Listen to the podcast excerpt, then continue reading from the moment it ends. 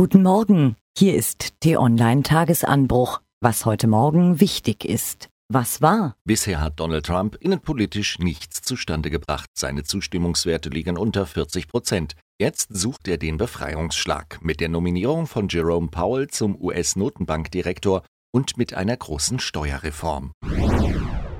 In Deutschland sorgt ein CDU-Spitzenpolitiker unterdessen für Aufregung. Jens Spahn fordert, die von der Großen Koalition eingeführte Rente mit 63 abzuschaffen.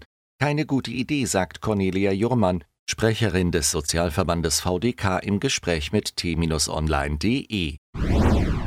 Seit T-Online-Chefredakteur Florian Harms als Kind Asterix und Kleopatra gelesen hat, faszinieren ihn die ägyptischen Pyramiden. Als er vor Jahren endlich vor den steinernden Riesengräbern stand, verspürte er eine gewisse Ernüchterung. Der touristische Rummel in Gizeh trübt die majestätische Würde der Bauwerke. Was steht an? Zwei Wochen lang haben Union, FDP und Grüne die Bildung einer Bundesregierung sondiert. Heute ziehen sie ein Zwischenfazit.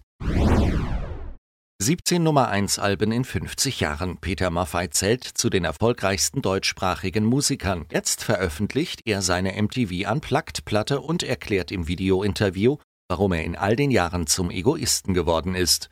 Nachlesen könnt ihr das Interview heute Nachmittag auf t-online.de.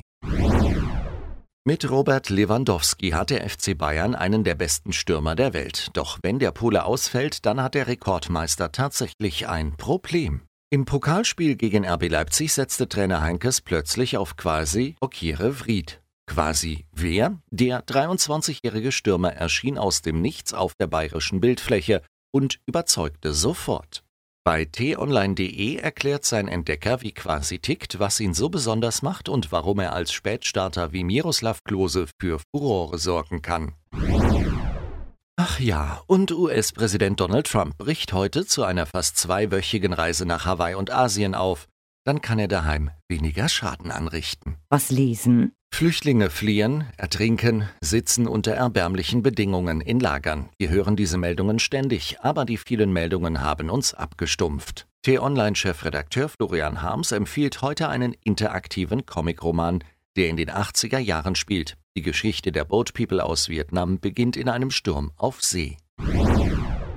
Antibiotika sind Allerweltsmedikamente. Dass sie weniger oft verschrieben werden sollten als bisher, hat sich allmählich herumgesprochen, auch wenn es in der Praxis daran hapert. Und Straßenbau nervt. Klar, wir brauchen das. Aber egal, wo man lang fährt, egal zu welcher Jahreszeit, irgendwo scheint immer eine neue oder sehr, sehr alte Baustelle im Weg zu sein. Auf einem Testgelände bei Köln werden bisher ungehörte Dinge erprobt, die selbstheilende Straßenoberfläche etwa, Straßen, die Strom erzeugen.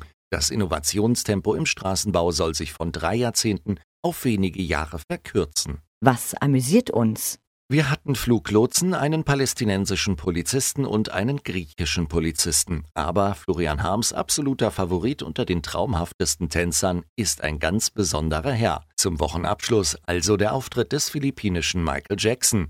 Anzusehen unter d-online.de.